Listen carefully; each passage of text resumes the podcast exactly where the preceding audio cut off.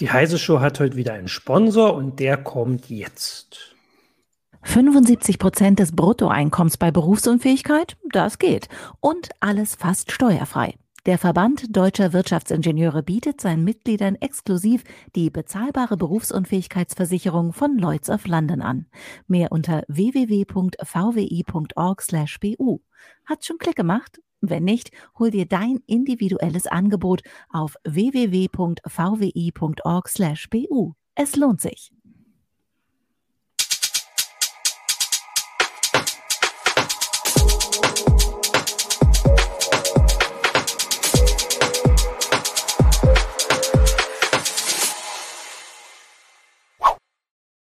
Hallo, willkommen zur Heise Show. Mein Name ist Martin Holland aus dem Newsroom von Heise Online slash Homeoffice. Und ich habe heute mit mir hier im Newsroom slash Homeoffice Jürgen Kuri. Hi, Hallo Jürgen. Gut. Und Jörg Heidrich, ähm, unseren Experten für Internetrecht, unseren Datenschutzbeauftragten, unseren Justiziar äh, und auch Moderatoren von äh, Auslegungssache, wo ihr, wo du dich mit Holger Bleich zweiwöchentlich ähm, sowieso mit Datenschutzthemen beschäftigst, aber heute kommst du auch mal wieder die Heise Show besuchen, um einem ja, es ist natürlich kein runder Geburtstag, aber einem Geburtstagskind zu gratulieren, wobei gratulieren, das ist jetzt nicht unsere Aufgabe. Wir gucken uns mal an, wie es dem Geburtstagskind geht. Happy Birthday, DSGVO. genau. Es ist die DSGVO und wir hatten gerade schon äh, überlegt, äh, wie, wie wir das mit dem Alter sagen, weil natürlich sind es drei Jahre, seitdem sie gilt, äh, aber fünf Jahre, seitdem sie in Kraft ist. Und eigentlich wollten wir nicht so klug scheißern, aber das Forum ist uns zuvor gekommen und der erste Forenbeitrag verweist darauf, dass es fünfter Geburtstag ist und deswegen klugscheißern wir jetzt doch mit, weil das, da können wir zumindest mithalten mit dem Forum. Ähm, also die DSGVO ist vor drei Jahren äh, endgültig in Kraft getreten. Ähm, ja, und jetzt haben wir eine, einige Erfahrungen gesammelt. Vor allem ähm, du hast das alles so im Blick, Jörg, und deswegen haben wir gedacht, gucken wir einfach mal, wie es da aussieht. Ja, vielleicht kannst du erstmal mit so einem allgemeinen Überblick äh, anfangen, bevor wir so ins Detail gehen. Wie steht es denn um, die, um den Datenschutz in Europa? ja, fangen wir mit den ganz einfachen Fragen ganz, an und gehen dann einfach. zu den äh, komplizierteren, ja. Genau. Ähm, ja, ich glaube schon, da hat sich eine Menge getan. Also das muss man einfach sagen. Der Datenschutz hat einen Schub bekommen, der Datenschutz ist wichtiger geworden. Ähm, der Datenschutz ist insbesondere, das ist so gerade so ein Bereich, in dem ich tätig bin, ähm, sehr viel stärker als bisher, äh, hat er eingeheiratet in die IT-Sicherheit, sodass da viel mehr Verknüpfungen sind äh, als bisher. Der Datenschutz hat Zähne bekommen, das hatte er vorher auch nicht unbedingt. Ähm, jetzt gibt's halt doch sehr hohe Bußgelder, dazu kommen wir sicherlich ähm, gleich auch noch. Ähm, auf der anderen Seite muss man natürlich auch eine ganze Menge von Sachen sagen, die nicht so gut funktioniert haben. Das werden wir gleich sicherlich auch noch in Ruhe besprechen. Der Datenschutz ist nervig für viele End-User, Stichwort Cookie-Banner. Ähm, der Datenschutz ist bürokratischer geworden. Man muss also Unmengen von Verzeichnissen führen, Sachen dokumentieren. Ähm, der Datenschutz ist nicht immer gerecht, muss man auch mal sagen. Der benachteiligt sicherlich auch kleine Unternehmen, weil an die die gleichen Anforderungen gestellt werden. Und der Datenschatz, der Datenschatz ist auch schön. der Datenschutz schützt den Datenschatz, äh, aber das tut er auch nicht in jedem EU-Land und auch nicht in jedem Bundesland gleich. Also da äh, ist eine Menge zu diskutieren, denke ich. Ja, ähm, naja, wir können ja damit anfangen. Also, dass er nun Zähne bekommen hat, das war ja nur so ein großes Thema, als es losging äh, mit, den, mit den Strafen, also mit den möglichen Strafen, die also vor allem auf Unternehmen äh, zukommen. Ähm, aber jetzt könnte man ja direkt anfangen fragen, also hat er denn, also wurde denn auch zugebissen? Also die Zähne sind ja das eine, aber also wir berichten ab und zu schon über ähm, hohe Strafen, sage ich jetzt mal, für den Normalsterblichen, also in Millionenhöhe oder in ähm, auch, also ich glaube, ich hatte auch ein paar gesehen, die in zweistelliger Millionenhöhe so rum waren, äh, aber so die, die ganz großen Hausnummern, die damals halt rumgingen, also vor allem wenn es um die US-Riesen geht, die sind ja jetzt auch nicht gekommen. Also äh, ist, ist ja jetzt auch nicht, ja. oder? Ja, da würden ja einige der Unternehmen, die hier betroffen sind, durchaus widersprechen, wenn wir jetzt okay. Not Notebooks billiger anschauen, äh, die 10 Millionen bekommen haben. Ja. Ähm, dann H&M mit 34 äh, oder 34 Millionen. Ähm, Deutsche Wohnen hatte zwischendurch mal eins, was jetzt gerade vor Gericht ist. Ähm, da gibt's also schon Sachen, die sicherlich jedem Unternehmen wehtun. Das, die Höhe hat natürlich auch was mit dem mit dem Umsatz zu tun mhm. des Unternehmens. Also da werden natürlich, kriegen die, die Großen natürlich auch größere Strafen, aber äh, es gibt auch viele so im mittleren Bereich, so was weiß ich, 30.000, 80.000, die halt dann gegen kleinere Unternehmen verhängt werden, die auch sehr viel wehtun. Ne? Also das heißt, äh, da ist, äh, ob das jetzt so viele sind, wie man prophezeit hat, äh, das ist wahrscheinlich nicht der Fall. Ähm, aber es gibt zumindest so ein paar äh, Leuchttürme in Anführungszeichen, äh, ohne das jetzt bewerten zu wollen. Ja, ja ähm, die, die halt dann auch wirklich hoch waren und die, äh, glaube ich, den Erwartungen dann auch entsprochen sind. Das ist witzig, weil wenn man sich äh, ein, ein Satz noch, äh, wenn man sich das in europäischen Kontext mhm. anschaut, gibt es einige, die auch dann mal eine Null noch dranhängen, die also auch schon im Bereich von 100 Millionen ähm, verhängt haben. Und dann gibt es so gleiche Verstöße. Wir machen immer so ein Bußgeld des Tages äh, in der Auslegungssache in unserem Podcast. Ja. Da haben wir so gleiche Verstöße. Da gibt es in einem Land irgendwie 500.000 und in anderen Ländern, so Rumänien, dann 76 Euro Bußgeld. So, so für, für irgendwas, was total vergleichbar ist. Ja? Also mhm. da, auch da gibt es ganz erhebliche Unterschiede. Ja, was mich, was mich so ein bisschen überrascht hat oder was ich auch bei, bei Leserreaktionen so mitgekriegt habe, dass diese Bußgelder eigentlich Firmen getroffen hätt, haben, mit denen man jetzt erstmal so als äh, externer Beobachter nicht unbedingt gerechnet hat. Also weil DSGVO, Datenschutz oder so, da denkt jeder sofort Facebook, Google, Apple, was weiß ich was, die großen Konzerne, die eigentlich keine Rolle gespielt haben, zumindest was die Bußgelder angeht. Ähm, und dann gab es aber Firmen wie HM, wo man erstmal nicht drauf gekommen wäre, dass die jetzt so ein hohes DSGVO-Bußgeld kriegt. Deutsche Wohnen vielleicht schon mal eher, Notebooks billiger, gut, als Online-Händler denkt man, ja, User-Daten mag sein.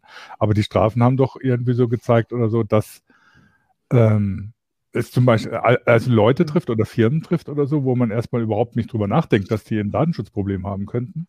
was dann auf der anderen Seite natürlich die, die DSGVO bestätigt, dass dann eben bei Firmen äh, solche Vorfälle gibt oder so, wo man erstmal so auf den ersten Blick nicht hinschaut äh, und die dann aber eben gerade durch die DSGVO dann doch in den Fokus gegangen sind. Von daher ist das, diese Überraschung äh, für mich eigentlich auch schon so, so ein bisschen so ein Erfolg von der DSGVO, um es mal so zu sagen. Ja, mhm. ähm, wobei natürlich, äh, weil du sagst Online-Händler, äh, die haben es nicht für den Online-Handel, für den Umgang mit Daten mhm. beim Online-Handel bekommen, sondern für die Überwachung von Mitarbeitern. Sogar genau. beide in den beiden Fällen, sowohl Notebooks billiger als auch bei, äh, bei H&M. Äh, bei H&M haben sie tatsächlich in der Telefon, im Callcenter Mitarbeiter wirklich massiv überwacht, also so richtig unangenehme Listen geführt, ähm, was die gemacht haben, die teilweise auch ausgehorcht, also so sagt zumindest die Pressemitteilung äh, des zuständigen Datenschutzbeauftragten. Das kam dann originellerweise darauf, darauf äh, heraus, äh, dass es wohl einen Datenschutzvorfall gab und diese ganzen Daten plötzlich im gesamten Unternehmen sichtbar waren. Ja, also ah. war im Urlaub in da so, ist religiös, macht das und das äh, und konnten dann alle über alles lesen. Da möchte man ja auch Mäuschen gespielt haben in der einen Stunde, was da so los war. Ähm, kannst du was sagen, ob diese Strafen, du hast es schon gesagt, dass bei Deutscher Wohnen das jetzt vor Gericht gelandet ist, ob die überhaupt alle schon rechtswirksam sind oder ob das alles, also das zieht natürlich Gerichtsverfahren nach sich. Das ist ja logisch, wenn so ein mhm. Unternehmen zu 10 Millionen Strafe verurteilt wurde, kann es gar nicht anders, als vor Gericht zu gehen oder verdonnert wurde, so rum. Ähm, also sind die schon durch, viele von den Fällen, oder ist das eine Sache, die einfach noch, also dauert, um überhaupt diese Bilanz ziehen zu können, ob die überhaupt Bestand haben? Ähm, das ist, äh, die meisten sind vor Gericht, aber durchaus nicht alle. Also äh, ja. H&M hat das Urteil zum Beispiel, äh, nee, das Urteil, Entschuldigung, das Bußgeld zum Beispiel akzeptiert. Mhm. Es hat vielleicht auch was mit PR zu tun, könnte ich mir vorstellen, ja. ne, dass man da so schnell wie möglich raus aus den Schlagzeilen möchte. Ähm, andere haben das erfolgreich angefochten. Bei 1 und 1 gab es eine Geschichte, äh, da ging es darum, dass ähm, Auskunft erteilt wurde am, am Telefon, glaube ich, äh, über einen Account und äh, dann da konnte die, die Adresse von dem, vom Ex-Partner konnte abgefragt werden, ohne äh, dass es einen ausreichenden Prüfprozess gab. Die haben 10 Millionen ungefähr bekommen und sind dann vor Gericht mit äh, 900.000 rausgegangen, also ungefähr mhm. Zehntel. Äh, und Deutsche Wohnen ist auch vor Gericht. Äh, auch da ist es noch nicht klar, äh, was dabei jetzt tatsächlich rauskommt. Okay.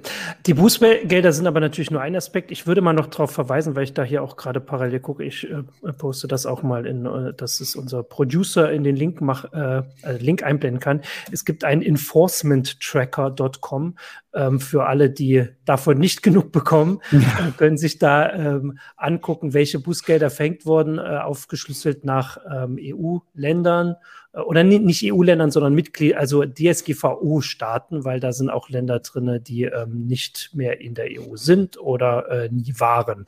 Ähm, also da kann man sich das. Da, ja, die, genau, also einen gibt es, die nie war, äh, nein, die waren ist äh, hier, ich hatte die Isle of Man, so ganz spannende Sachen, 13.000, das ist ja auch, naja, aber äh, da kann man sich jetzt drin verlieren, aber das wollen wir gar nicht so machen. Also äh, die, die Bußgelder waren ja so das eine. Du hast ja vorhin gesagt, dass diese Strafen teilweise unterschiedlich sind und da kann man ja zu dem anderen Aspekt kommen. Also ein wichtiger Aspekt von solchen EU-Verordnungen ist ja, dass sie das vereinheitlichen sollen in Europa, also den, den Rechtsraum vereinheitlichen sollen.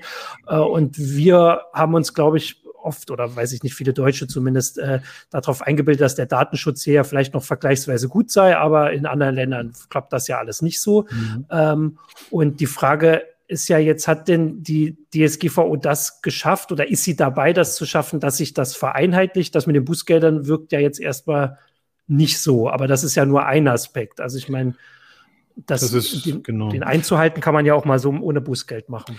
Das, das ist nur ein Aspekt. Übrigens noch, ja. noch ein Wort zu, zu der, der Frage der Sanktionen. Ja. Ähm, die ganzen Abmahnungen, die wir alle befürchtet haben, ich auch, die sind alle nicht gekommen. Ach, das sollte man vielleicht stimmt. auch nochmal festhalten. Ja. Äh, die andere Geschichte, die äh, uns sehr beschäftigt, also ich nehme ja auch noch eine Anwaltskanzlei, wo wir auch Unternehmen in dem Bereich beraten und da beschäftigt uns sehr die Frage, äh, nach Schadensersatzansprüchen. Man hat mhm. da so einen Schadensersatzanspruch äh, und das ist noch ziemlich ungeklärt, ähm, wie das jetzt tatsächlich die Unternehmen betrifft. Das aber nur noch kurz zur Ergänzung. Ähm, die speziell die Bußgelder zeigen ganz gut, wie uneinheitlich das in Europa ist. Mhm. Also ich habe schon gesagt, irgendwie von 76 Euro bis irgendwie 50 Millionen Euro oder 500 Millionen Euro sogar in UK für einige Sachen. Ähm, da ist natürlich eine Menge Spielraum.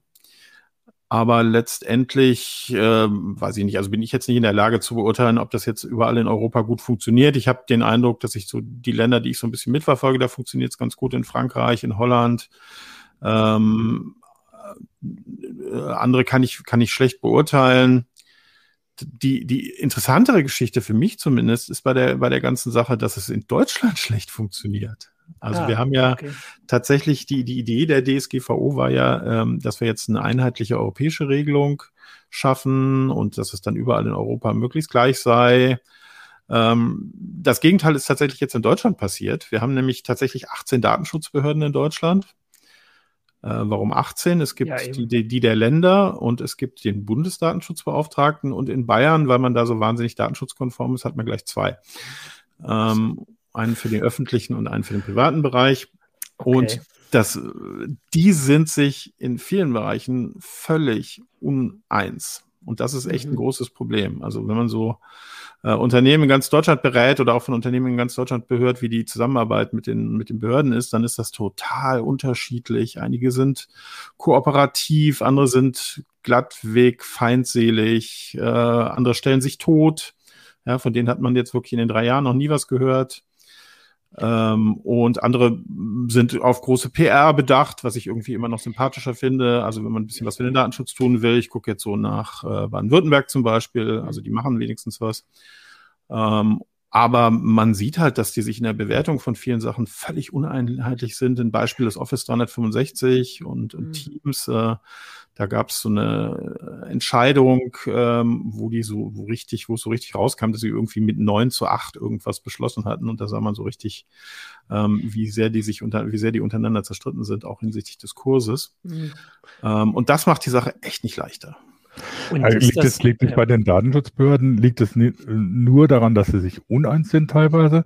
Oder hat das dann unter Umständen Sachen nicht verfolgt werden oder so, nicht auch mit der Personalausstattung zu tun? Also ich kann mir ja schon vorstellen, dass mit der Einführung der DSGVO eigentlich die Datenschutzbehörden personell massiv hätten aufgestockt werden müssen oder auch überhaupt Ressourcen hätten kriegen müssen, um das auch wirklich zu verfolgen. Das ist ja wenn man bürokratischen Aufwand beklagt, jetzt nicht nur für diejenigen, die, äh, die Unternehmen, die, die da irgendwelche Sachen machen müssen, sondern ist ja auch für bei den Datenschutzbehörden viel mehr Aufwand. Äh, da sehe ich natürlich auch noch eine große Lücke. Ich meine, klar, wenn man 18 Datenschutzbehörden hat, äh, statt einer, äh, dann hat man sowieso schon einen hohen personellen Aufwand, der sich unter Umständen überlagert, aber äh, er nutzt nichts, weil die nicht gezielt zusammenarbeiten. Hm. Das muss nicht per se schlechter sein. Ich bin eigentlich eher ein Freund von lokalen Behörden, die mhm. auch vielleicht ein bisschen mehr Kontakt zu, zu den lokalen Unternehmen und äh, Betroffenen vor Ort haben. Äh, das, das, also die haben natürlich massive personelle Probleme, das ist völlig unbenommen. Sie können ganz viel nicht machen, die können auch ganz viel nicht prüfen, sie können auch ganz viel im technischen Bereich nicht machen, was man eigentlich erwarten würde.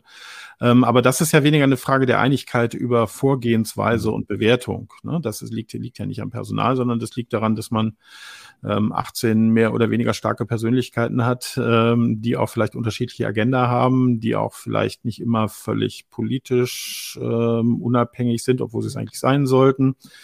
Äh, und da, da, ja, da gibt es halt ähm, sehr unterschiedliche Vorgehensweisen und das merkt man dann halt in der Praxis. Also ein schönes Beispiel war, äh, um das mal praktisch zu machen, war die, die Stellungnahmen nach der Exchange-Geschichte, äh, nach dem Hafnium-Geschichte. Da, da gab es irgendwie, hat jede Behörde irgendwas rausgegeben, wie man denn jetzt damit umgehen sollte aus datenschutzrechtlicher Sicht. Ne? Meistens ist es ein meldepflichtiger Vorfall, weil auch personenbezogene Daten betroffen sind.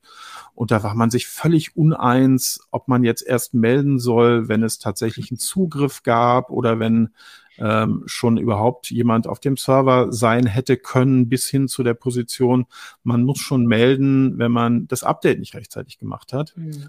Ähm, und das ist, ähm, ja, das ist schwierig damit umzugehen in der Praxis. Und ist das was, ähm, also ist das eine neue Situation? Eigentlich ja nicht. Also die hat sich nicht geändert durch die DSGV oder war das vorher weniger schlimm? Ähm, also ich meine, dass wir nun so viele äh, Länder haben, die alle was zu sagen haben, ist ja nicht, hm. nicht neu. Äh, das gab es teilweise vorher auch schon, aber wir haben jetzt natürlich unheimlich viele neue Sachverhalte, die datenschutzrechtlich ja. A, überhaupt bewertet werden müssen und die öffentliche Wahrnehmung ist jetzt einfach auch stärker. Okay. Also das war ja vor, also wollte ich auch gerade sagen, es war vorher schon so, dass du von, von manchen Landesdatenschutzbeauftragten hast du nie irgendwas gehört.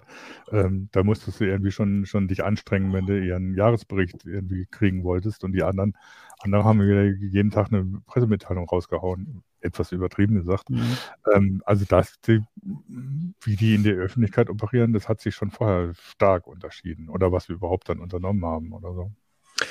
Aber dann lass uns doch mal äh, da ein bisschen drüber hinaus gucken, weil es gibt ja diesen einen Problemfall in Europa, den ich auch extra ansprechen wollte äh, und ich fragen wollte, ob es überhaupt ein Problemfall ist. Also mir kommt es immer so vor, aber du bist der Experte. Äh, das ist Irland als Land. Aber vielleicht können wir dann erstmal, bevor du dazu was sagst, kurz sagen, also gibt es auch Datenschutzbeauftragte in Deutschland, wo du das Gefühl hast, die nehmen die Arbeit nicht so also nicht so ernst, wie ich das jetzt bei Irland habe, was du auch gleich entweder richtigstellen oder bestätigen musst, äh, mhm. äh, oder ist das hier eher eine Sache, dass einfach die, die Sachverhalte so komplex sind und die sich halt vielleicht nicht einig werden können, weil es noch so neu ist?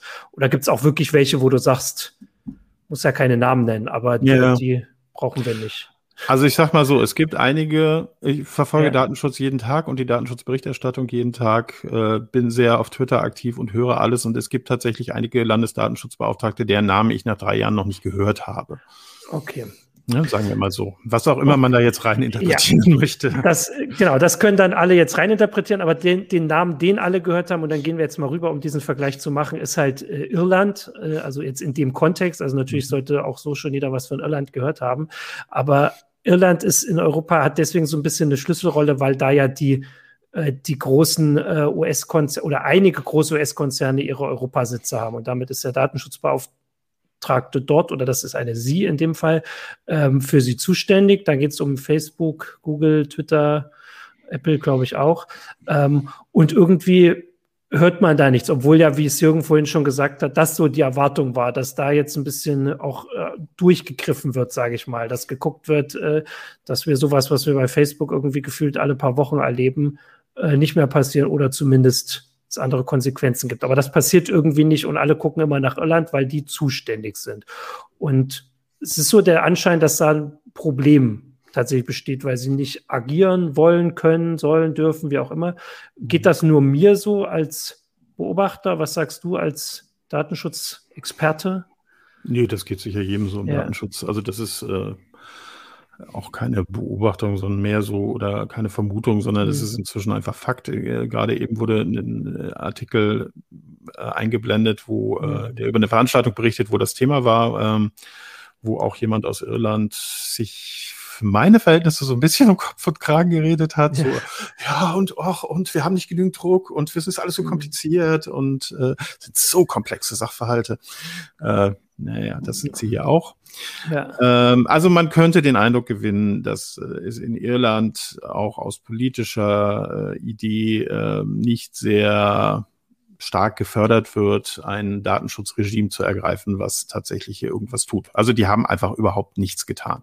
Und mhm. das kann man auch nicht an geringer Ausstattung festmachen. Ähm, dann hätten sie halt nicht viel getan, aber wenigstens vielleicht mal ein paar Sachen. Mhm. Ähm, und es ist sicherlich auch politisch gewollt in, in Irland, dass diese Unternehmen, die sich da niederlassen, natürlich in erster Linie aus Steuergründen, aber sicherlich auch aus Gründen des, des nicht vorhandenen faktischen Datenschutzes, mhm ähm, und das macht ganz Europa ein Problem, weil tatsächlich, ja. Das, ja.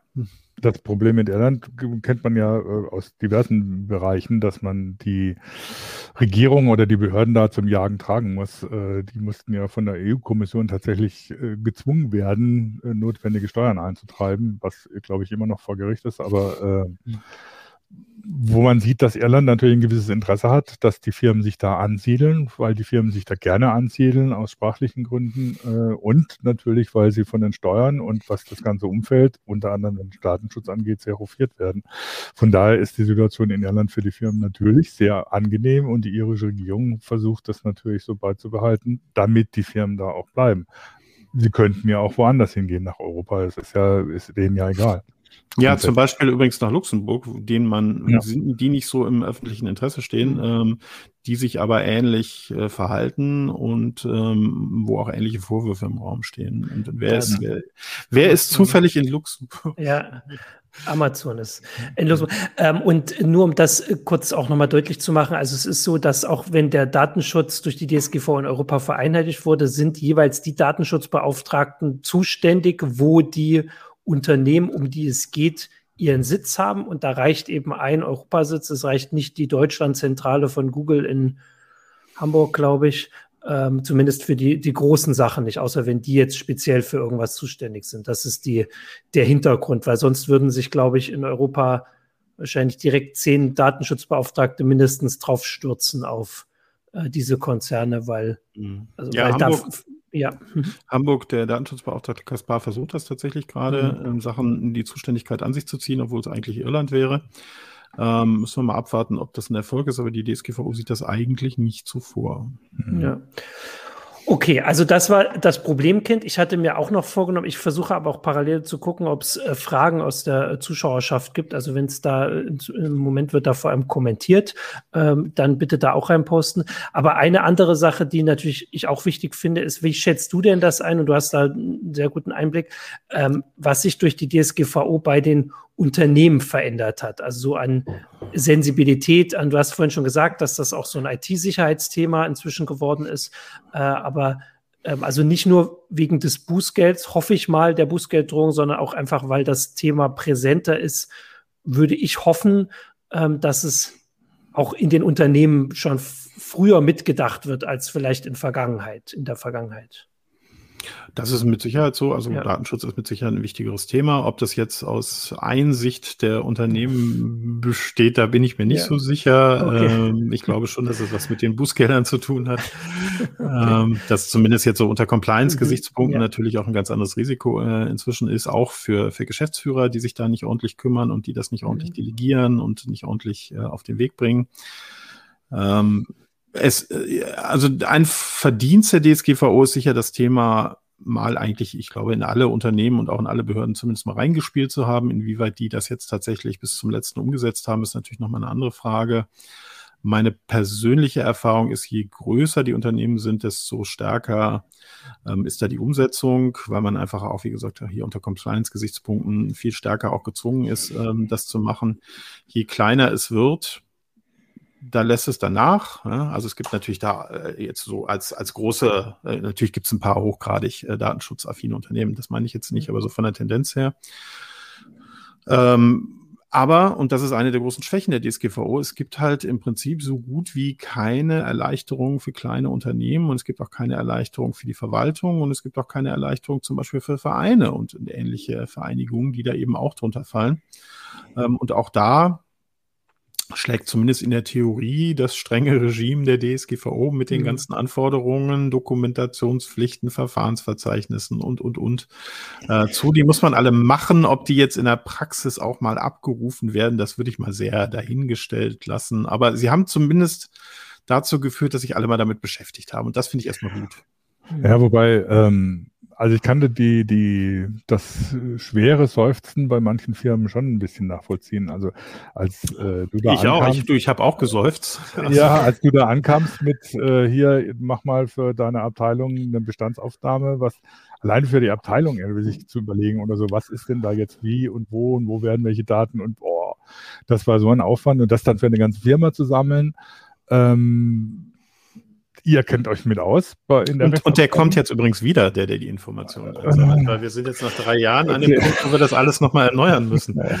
Und ihr kennt euch damit aus. Ne? Jetzt stelle ich mir so ein mittelständisches Unternehmen, ein mittelständisches kleines Unternehmen äh, vor, das, das im Prinzip selbst mit der IT-Abteilung schon Schwierigkeiten hat und wo man sich damit noch gar nicht beschäftigt hat. Die, die, die wissen ja gar nicht, was sie überhaupt tun sollen. Das ist ja, das fängt ja damit an oder so. Die verstehen teilweise gar nicht, was da in der DSGVO drin steht und was sie dann machen sollen wollen und dass die stöhnen und sagen, das ist ein bürokratisches Monster, das kann ich teilweise nachvollziehen. Auf der anderen Seite natürlich, es führt dazu, dass die sich endlich mal damit beschäftigen, weil die verarbeiten ja Daten, äh, Kundendaten und äh, mhm. müssen das eigentlich mal machen. Wenn sie es bisher nicht gemacht haben, werden sie jetzt dazu gezwungen. Das ist so, so, ein, so ein schmaler Grad, ne, wo du so, wenn du, wenn du sagst, also ja, äh, gibt keine Erleichterungen für kleinere Unternehmen. Ich kann mir nicht vorstellen, wo die sehen, stehen, sein sollten, wie die, wo die aussehen, wie die aussehen sollten, weil diese Bestandsaufnahme ist ja erstmal eine sinnvolle Geschichte. Zum Beispiel, ne, also, äh, dass du das vorhältst, äh, was passiert überhaupt, dass du dir selber mal klar wirst. Es ist dieselbe Ebene, was wir, was wir oder unsere Security-Leute oft bei, bei kleineren, mittleren Firmen kritisieren, dass die ähm, sich nicht wirklich um ihre IT kümmern, beziehungsweise um in dem Fall um ihre IT-Sicherheit. Äh, und dann immer so die Sachen passieren, wo man sagt, oh, da haben wir ja jetzt gar nicht dran gedacht, weil die IT bei uns macht einer so nebenbei. Ähnlich wie bei Schulen teilweise. Ähm, und dann geht es natürlich ganz schnell in die Hose. Und das ist natürlich bei der Datenverarbeitung eben genauso, also beim Datenschutz. Ähm, Fax hat auf YouTube kommentiert, äh, viele jener Geschäftsführer, mit denen ich zu tun habe, haben überhaupt kein Verständnis für Datenschutz oder warum das Geld kosten könnte. Äh, das ist so ein bisschen das, was, was sie auch beschreibt. Also vor allem, wenn man eine Firma ist, die jetzt nicht genuin in dem Bereich vielleicht unterwegs ist. Also IT braucht heute jeder und auch Kundendaten sammelt jeder, aber wenn man sonst den Rest des Unternehmens im komplett anderen Bereich unterwegs ist und vielleicht als Geschäftsführer da auch äh, unterwegs war am Anfang, äh, kann ich das schon ähm, sage ich mal, nachvollziehen, wie man vielleicht zu dieser Einstellung kommt, wobei ich natürlich nicht mehr nachvollziehen kann, dass man dabei bleibt, würde ich jetzt mal sagen. Ähm, vor allem in dieser Geschichte. Was ich auch äh, dazu kommen würde, Michael äh, bringt da noch ein paar Kommentare dazu, mhm. war, ähm, wir hatten, als die DSGVO in Kraft getreten ist, vor drei Jahren diese also du hast es vorhin gesagt, diese Angst mit den Abmahnungen, das war so eine Geschichte. Wir hatten so ein Kuriositätenkabinett, was für Seiten abgeschaltet wurden oder äh, die komischsten Hinweise gebracht haben, weil das mit Datenschutz zu tun hat. Wir hatten auch diese, diese Punkte auf den Festen, erinnert sich da noch jemand dran, die man so auf den Kopf kleben sollte, wenn man nicht fotografiert werden äh, wollte und so. Was ist denn aus diesen, also diesen Sachen, die vor allem, sage ich jetzt mal, bei kleineren also nicht nur Unternehmen, da waren ja auch Vereine ähm, und sowas und halt vor allem Privatinitiativen auch betroffen. Was ist denn daraus geworden? Hat sich das so bewahrheitet? Ähm, oder war das das, was viele vielleicht damals schon gedacht haben, so dachten doch alles ein bisschen übertrieben und zu heiß gekocht? Sagt man zu mm. heiß gekocht, ja. Äh, nicht so heiß gekocht, wie es gegessen wurde. Genau, sowas, ja. äh, ja, das war natürlich also nicht, nicht alle von den Sachen waren berechtigt, wenn man genau hingeschaut mhm. hat. Ich erinnere zum Beispiel an diese ganzen Fotogeschichten mit, ja. ähm, da darf jetzt im Kindergarten müssen alle Kinder außer dem eigenen geschwärzt werden, wenn man zu Hause gibt. Das war schon immer so. Ja, das hat vorher noch keiner ja. beachtet und das hat nicht mal was mit Datenschutz primär zu tun, sondern mit dem Kunsturheberrechtsgesetz, aber das ist eine andere Frage. Ähm, und das bringt uns zu ganz vielen Ecken, wo die Datenschutz halt, der Datenschutz halt tatsächlich zum Sündenbock für, für viele mhm. Sachen wurde. Ähm, wobei ich natürlich nicht sagen würde, dass es auch wirklich absurde Regelungen zum Teil gibt. Ähm, aber mehrheitlich war das doch irgendwie, wir machen mal den Datenschutz zum Sündenbock oder ähm, es ist ein leichtes Ziel für, für irgendwelche mehr oder weniger gelungenen Witzchen. Ähm, das fand ich immer sinnvoll. Also ja. Beispiel Corona One App ähm, ist ja irgendwie, da ist ja an allem der Datenschutz schuld oder in dem ganzen Kontext. Ne? Man macht man sich dann leicht, viel häufig von irgendwelchen Politikern, die da selber von vorne bis hinten versagt haben, ah, Schuld ist der Datenschutz. Mhm. Ähm, und ähm, das ist nicht hilfreich äh, und äh, es stimmt vor allen Dingen auch nicht. Ja? Also der, das war, das war ja die Sache. Also tatsächlich genau, das, den Punkt wollte ich auch extra noch mal so ein bisschen in den Vordergrund drücken. Also das war so ursprünglich diese Geschichte. Da, da waren noch so Themen wie äh, Geburtstagsfeiern von Kindern oder äh, Krippen, äh, Krippenfeiern waren noch die, die Hauptthemen, äh, wo ja, es um Datenschutz ging. Aber das Abstruseste, ja. was da, was da immer war, ich glaube, das war in Wien oder so, wo die Wohnungsgesellschaft meinte, sie müssen jetzt die Klingelschilder abbauen, weil das geht nach DSGVO nicht mehr, dass da ein Name dran steht. Und ähm, äh, hat sich dann so halb als Gerücht rausgestellt, als nicht richtiges Gerücht rausgestellt. Teilweise war es auch eine Ausrede. Äh, ähm, aber das, also so abstruse Sachen gab es natürlich schon, mhm. die, die dann völlig absurd waren. Das mit den, und äh, auf der anderen Seite sind dann halt wieder so Sachen aufgefallen, was Jörg eben gerade mit den Bildern meinte oder so, die mit dem Datenschutz erstmal gar nichts zu tun haben, aber die schon immer so galten und wo es mhm. bisher kein Schwein drum geschert hat. Ähm, das ist natürlich auch eine schöne Geschichte, wenn dann plötzlich irgendwie so rechtliche Bedingungen, die eigentlich schon seit Jahrzehnten gelten, ins Bewusstsein der Öffentlichkeit rücken. Ja. Ne? Das ist vielleicht dann auch ein Effekt, der gar nicht unangenehm ist. Ja. Aber es gibt schon die Fälle, ähm, noch, noch kurz ergänzen, also es ist nicht so, es wird bei, bei Twitter wird das unter X-Files GDPR äh, so ein bisschen gesammelt, ne? also so besonders absurde Auslegungen der, der DSGVO durch Behörden oder durch mhm. äh, irgendwelche Privatleute, das, das gibt es natürlich schon.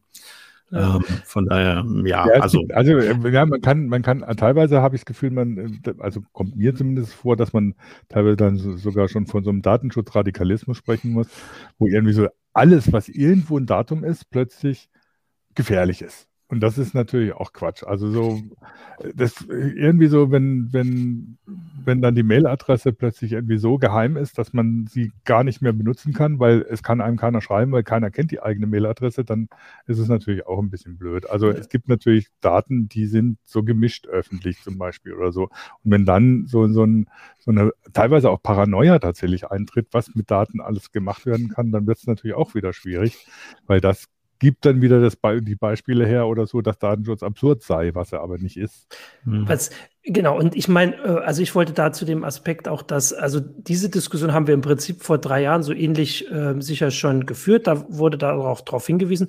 Nur Jörg hat es jetzt schon angesprochen, ich würde es aber trotzdem noch mal stärker in Fokus ziehen, dass eigentlich das vergangene Jahr also das an einem viel wichtigeren Aspekt gezeigt hat. Also wie gesagt, da wurde halt über Klingelschilder diskutiert und da haben sich viele Leute äh, lustig gemacht oder den Datenschutz irgendwie versucht lächerlich zu machen. Nur vergangenes Jahr mit der Pandemie ist mit einmal das zu einer Frage von ja, Gesundheit jetzt. Wie, wie, wie wichtig das dann immer ist, da, das kommt jeweils auf den Fall drauf an, aber wirklich in den Fokus gerückt. Und du hast es mit der Corona-Warn-App gezeigt, aber es gab auch verschiedene andere Sachen, wo oft gesagt wird, der Datenschutz sei, der stehe dem entgegen. Und da wurde wie so argumentiert, meines Gefühls nach von, also erstens ohne die Grundlage, also ohne dass das gestimmt hat, dass irgendwie der Datenschutz dagegen stimmt, aber gleichzeitig so getan, als würde von Datenschützern der Datenschutz zu so einer Art Supergrundrecht gemacht. Da gab es ja mal dieses Wort mhm. vor sieben Jahren. Also, dass im Zweifelsfall, wenn es um Datenschutz geht, alles andere zurückzutreten habe, weil das äh, halt das Wichtigste ist. Und wie so ein, wie so ein Totschlagargument, was aber den, den äh, sage ich jetzt mal, den Datenschützer ja so ein bisschen in den Mund gelegt wurde auch. Und ich fand die Diskussion teilweise ja, also waren sie unehrlich, aber eben auch interessant, weil es äh, irgendwie abgelenkt hat von anderen Sachen. Und da eigentlich wäre das fast, ich weiß gar nicht, ob wir eine heiße Show dazu hatten, als das im Herbst so diskutiert wurde, um die Corona-App. Wie hast du denn das so erlebt, Jörg? Also dieses, ja, der Datenschutz ist dran schuld, dass wir nicht gegen die Pandemie kämpfen können. Kurz mhm. zusammengefasst. Ja, es ist auffällig, dass ja. es eigentlich immer von Leuten kommt, die nicht die geringste Datenschutzkompetenz ja. haben. Ähm, gerne auch von äh, Politikern in entsprechender Stellung.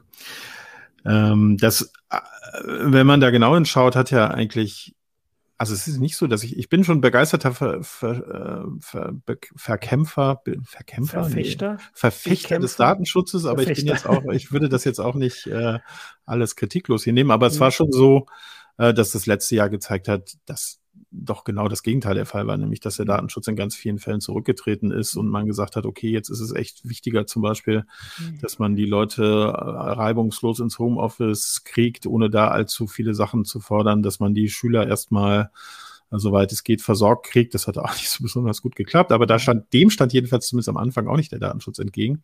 Ähm, also da finde ich, hatte, haben die, die Behörden auch sehr, sehr, sehr beide Augen zugekniffen und gesagt, hier irgendwie, äh, macht erst mal, ne? Und dass die aber jetzt kommen nach über einem Jahr und sagen, hm, ja, jetzt können wir, müsst ihr mal so langsam auch wieder ähm, die Vorgaben nachkommen, äh, das finde ich auch sehr, sehr verständlich. Also von daher würde ich sagen, ähm, das ist jetzt das Gegenteil und ehrlich gesagt, äh, finde ich da ganz viele Sachen un unterreglementiert. Also ich habe ähm, wir haben uns jetzt für die CT äh, zum Beispiel ähm, DIGA-Apps angeschaut, digitale Gesundheitsanwendungen. Äh, das war also Apps auf Rezept und das war atemberaubend, was die zum Teil für Datenschutzverstöße und Datenschutzlücken hatten alle oder ich habe mir ein, ein, paar Sachen angeguckt mit im, im Rahmen mit Corona-Tests, so die die Websites, die die haben, das war einfach ganz grausam. Also da war nichts datenschutzmäßig in Ordnung. Mhm.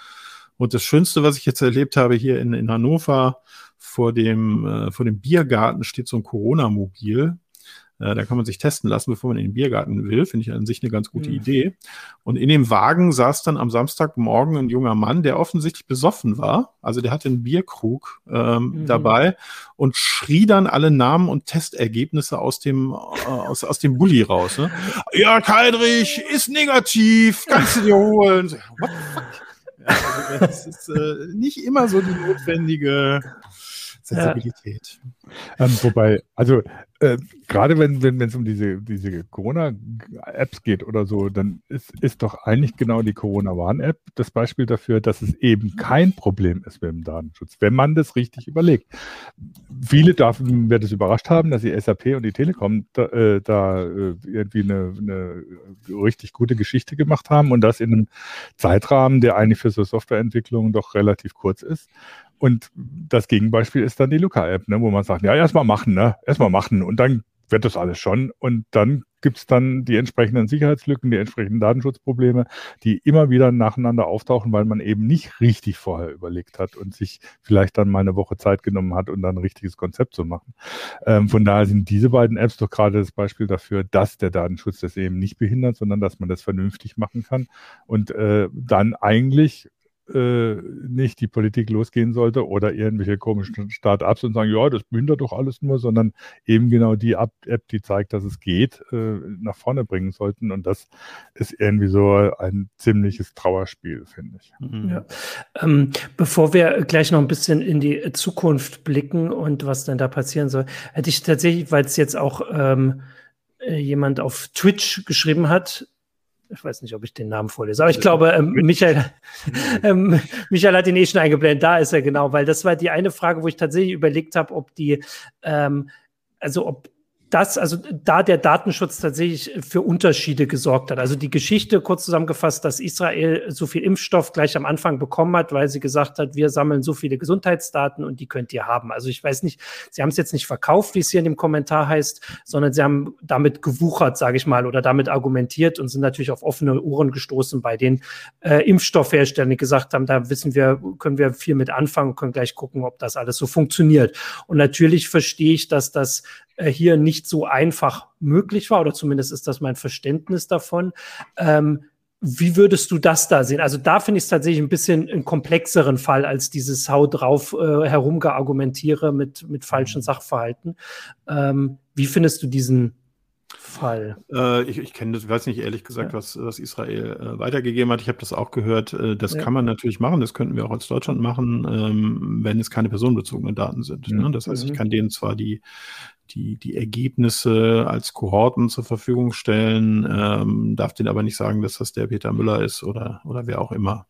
Ähm, also von daher spricht da nicht grundsätzlich was gegen, aber ich ja. darf natürlich nicht und ich kann mir auch ehrlich gesagt nicht vorstellen, nee, dass Israel das in der Form gemacht hat, dass sie tatsächlich für einzelne Leute ja. da die, die Sachen weitergegeben haben. Ja, das, das Problem in Israel ist ein bisschen, bisschen anders gelagert, auch deswegen. Also zum einen ist das nicht das einzige Argument gewesen, Israel hat auch mehr pro Dose bezahlt an, an BioNTech. Ne? Also klar. auch das äh, ist natürlich eine Geschichte, wo wenn die EU das gemacht hätte, dann hätte es jetzt den Protest gegeben, oh, wieso hat die EU so viel Geld ausgegeben? Also es ist immer irgendwas faul. Aber Israel hat ein ganz anderes äh, Gesundheitswesen als hier. Wir haben, die haben vier zentrale Kassen, in der alle registriert sind und die auch eine zentrale Datenverwaltung tatsächlich über alle ihre Kunden haben, ähm, die auch auf die alle zugreifen können. Ne? Das mhm. heißt, der Umgang mit Gesundheitsdaten in Israel ist schon grundsätzlich ein anderer als das, was wir hier haben. Ähm, und die haben die Daten natürlich, an, die haben zwar alle Daten von den, von den Patienten, von den Geimpften da rausgegeben, ob es Vorerkrankungen gab oder sonst irgendwas und was alles dazugehört, aber die waren natürlich anonymisiert. Die waren jetzt nicht Datenschützer würden sagen, ja, letztlich ließe sich das dann doch wieder auf die einzelnen Personen zurückverfolgen, wenn du natürlich ein bestimmtes Bild hast von, wann ist der gekommen, welche Vorerkrankung hat er, hat, wie, wie, welche Uhrzeit hat er die, die, Dosis gekriegt. Das sind ja wichtige Daten, um nachzuverfolgen, wie das mit Nebenwirkungen ist. Du musst ja auch wissen, wann der das gekriegt hat und was dann an, an, an, Nebenwirkungen passiert ist und welche Vorerkrankungen er hatte.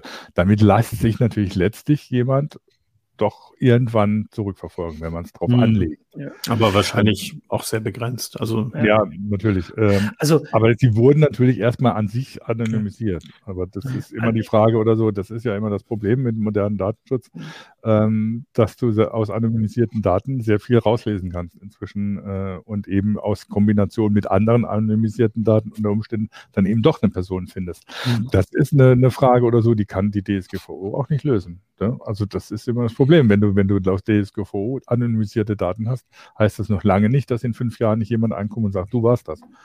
Ähm, mhm.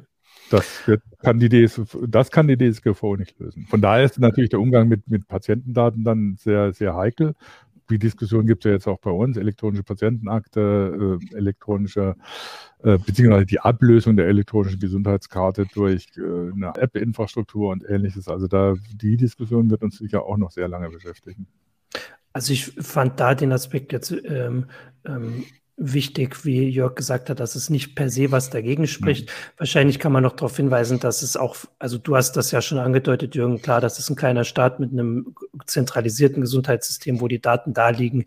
Äh, wir können einfach mal überlegen, wie das wahrscheinlich allein schon in Deutschland gelaufen wäre, wo überhaupt die Daten hätten herkommen sollen, wer die hätte sammeln sollen, geschweige denn in einer EU aus 27 Mitgliedstaaten. Also das naja, zumindest die, als. Zum Beispiel, die, zum Beispiel die Probleme in der elektronischen Gesundheitskarte liegen ja unter anderem auch daran, oder dass es so lange gedauert hat und nie wirklich was geworden ist, weil diese telematische Infrastruktur dermaßen kompliziert geworden ist aufgrund von, dass man IT-Sicherheit, Datenschutz von Daten und sowas so stark gewährleisten wollte, dass es dann im Endeffekt auch wieder unpraktikabel wurde.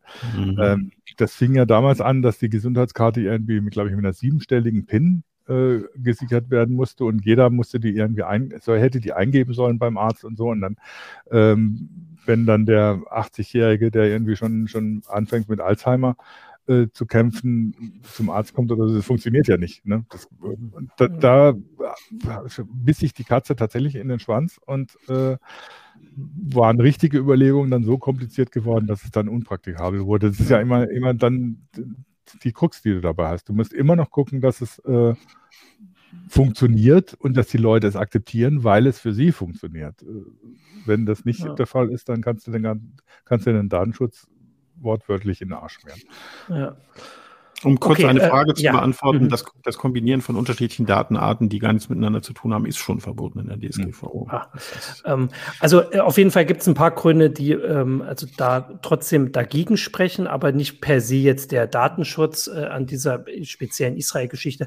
Aber das wäre, um da noch weiterzugehen, sonst ein bisschen zu detailliert. Ich wollte ja noch ein bisschen dich fragen, ähm, wie du das siehst, weil auch die Woche, das mal wieder so zum Jubiläum, zum Geburtstag, wie auch immer, so ein bisschen Vordergrund gerückt ist, dass jetzt die Rufe lauter werden, dass man die DSGVO doch mal überarbeiten müsse. Weil ich hatte es vorhin schon vor der Sendung gesagt, das ist für ein Gesetz, glaube ich, ein relativ früher Zeitpunkt. Und das kommt aufs Gesetz drauf an, aber so nach drei oder fünf Jahren, äh, vor allem in Europa, wo manche Sachen nach 20 Jahren äh, reformiert werden, ähm, aber wir haben ja ein paar Sachen schon äh, angedeutet. Also wie siehst du denn das? Und hättest du da Sachen, wo du sagst, da müsste man jetzt mal am schnellsten rangehen oder sagst du, man kann auch erstmal noch abwarten, weil bestimmte Sachen einfach noch Zeit brauchen? Hm. Also ja, ich würde da einen dringenden Handlungsbedarf sehen. Das ah, okay. tut eigentlich auch jeder. Ja. Also das äh, war relativ unstreitig, dass es den gibt. Die einzigen, die es nicht gesehen haben, war die EU-Kommission und das war die, die dafür zuständig sind. Mhm. Die haben im Wesentlichen gesagt, nee, ist alles super, äh, weil die, die erste Chance, da was zu machen, war jetzt im Juni und äh, letztes Jahr. Ähm, und da hat man dann erstmal beschlossen, oh, nö, läuft erstmal alles. Ähm, ich habe im, im IT-Bereich speziell, wo wir uns hier bewegen und auch im Bürgerrechtsbereich eigentlich im Prinzip Angst vor jeder Änderung, weil meistens werden die Gesetze danach schlechter.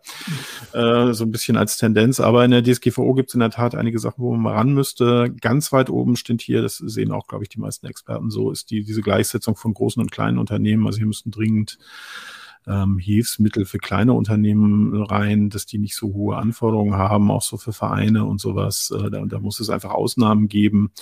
Ähm, und was aus, das zweite ist aus meiner Sicht, was dringend ähm, angegangen werden muss, ist diese Geschichte mit Irland. Also da muss es irgendwie ein Workaround mhm. geben.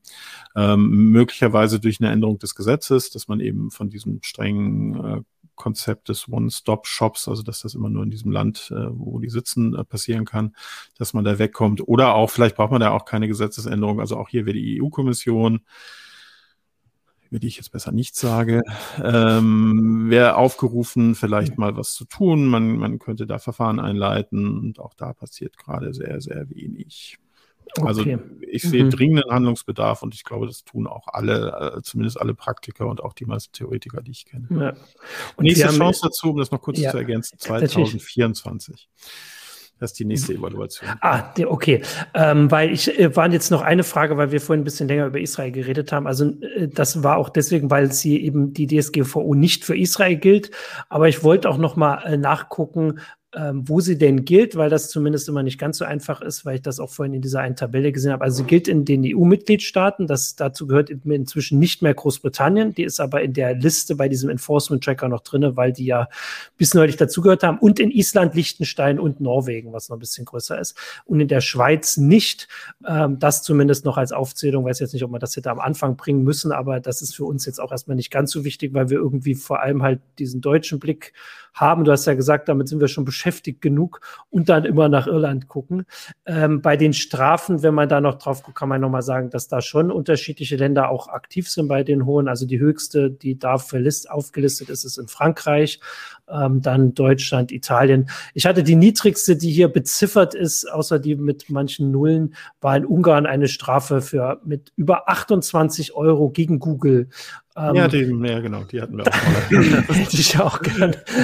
Aber nicht gegen eine Person, gezittert. die Google heißt, sondern gegen das Unternehmen Google in Irland. Ähm, genau, also vielleicht würden sie dann auch, wenn sie nicht mehr in Irland sitzen können, nach Ungarn wechseln. Ähm, genau, also das waren die Sachen. Ansonsten haben wir jetzt eigentlich eine ganze Menge dazu gebracht. Wir haben ja auch, weil das, wie gesagt, so ein zentrales Thema bei uns ist, warten wir jetzt nicht nur auf die runden Geburtstage und äh, das ist ja sowieso immer mal ein Thema. Wir werden das sicher auch in der Heise Show wieder machen. Auf jeden Fall habt ihr es immer in der Auslegungssache. Du kannst jetzt kurz sagen, Jörg, ich glaube, die nächste Folge ist nächste Woche, wenn ich das richtig im Blick habe. Ich glaube, ich habe letzte Woche eine auf, der, auf die Seite gebracht auf Heise Online. Da findet man sie aber immer. Ansonsten natürlich bei Auswägungssache in allen Podcatchern. Das ist genug Werbung für euch. Die Heise Show findet man da auch. Die findet man auch auf Heise Online und in Podcatchern. Ähm, vielen Dank und, fürs zu Und sie ja? wird morgen auch stattfinden. Auch auf, Ah ja, genau. Wir haben morgen eine äh, Sonderheise-Show, da spreche ich oder ich gebe die Fragen weiter. Ich weiß nicht, ob ich auch welche selbst haben werde. Äh, an dich, Jürgen und äh, Jürgen Kuri und Volker Zota, meine beiden Chefs, die Chefs von Heise Online. Wir sprechen über Heise Online und fragen, was ist bei uns so alles hier, ähm, was die Zuschauer und Zuschauerinnen wissen wollen, frage ich und ihr antwortet. Ähm, das ist morgen Freitag um zwölf Jürgen, korrigiere mich. Ich habe äh, ja, mich so. noch in der Sendung von heute Morgen, Freitag um 12, genau. Hiermit endet aber erstmal unsere heiße Show für heute. Danke euch beiden und Michael blendet mich schon ein, weil jetzt kommt nochmal die Werbung. Ich kann er gleich einspielen, wenn ich das Schild zeige. Da. Ich dachte, du wolltest schon Werbung bringen. Da. Kommt. Bietet seinen Mitgliedern exklusiv 75 Prozent ja. des Bruttoeinkommens bei Berufsunfähigkeit? Das geht. Und alles fast steuerfrei. Der Verband Deutscher Wirtschaftsingenieure bietet seinen Mitgliedern exklusiv die bezahlbare Berufsunfähigkeitsversicherung von Lloyds of London an. Mehr unter www.vwi.org/bu. Hat schon Klick gemacht? Wenn nicht, hol dir dein individuelles Angebot auf www.vwi.org/bu. Es lohnt sich. Ja, so, damit habe ich jetzt, glaube ich, wirklich alles abgehandelt am Ende der Sendung. Danke fürs Zuschauen, äh, danke für äh, die Diskussion, für die Fragen, für die Einwürfe. Danke an Jürgen und danke vor allem an Jörg. Und die nächste heiße Show gibt's morgen und wir wünschen euch heute noch einen schönen Donnerstag. Ciao. Tschüss. Tschüss.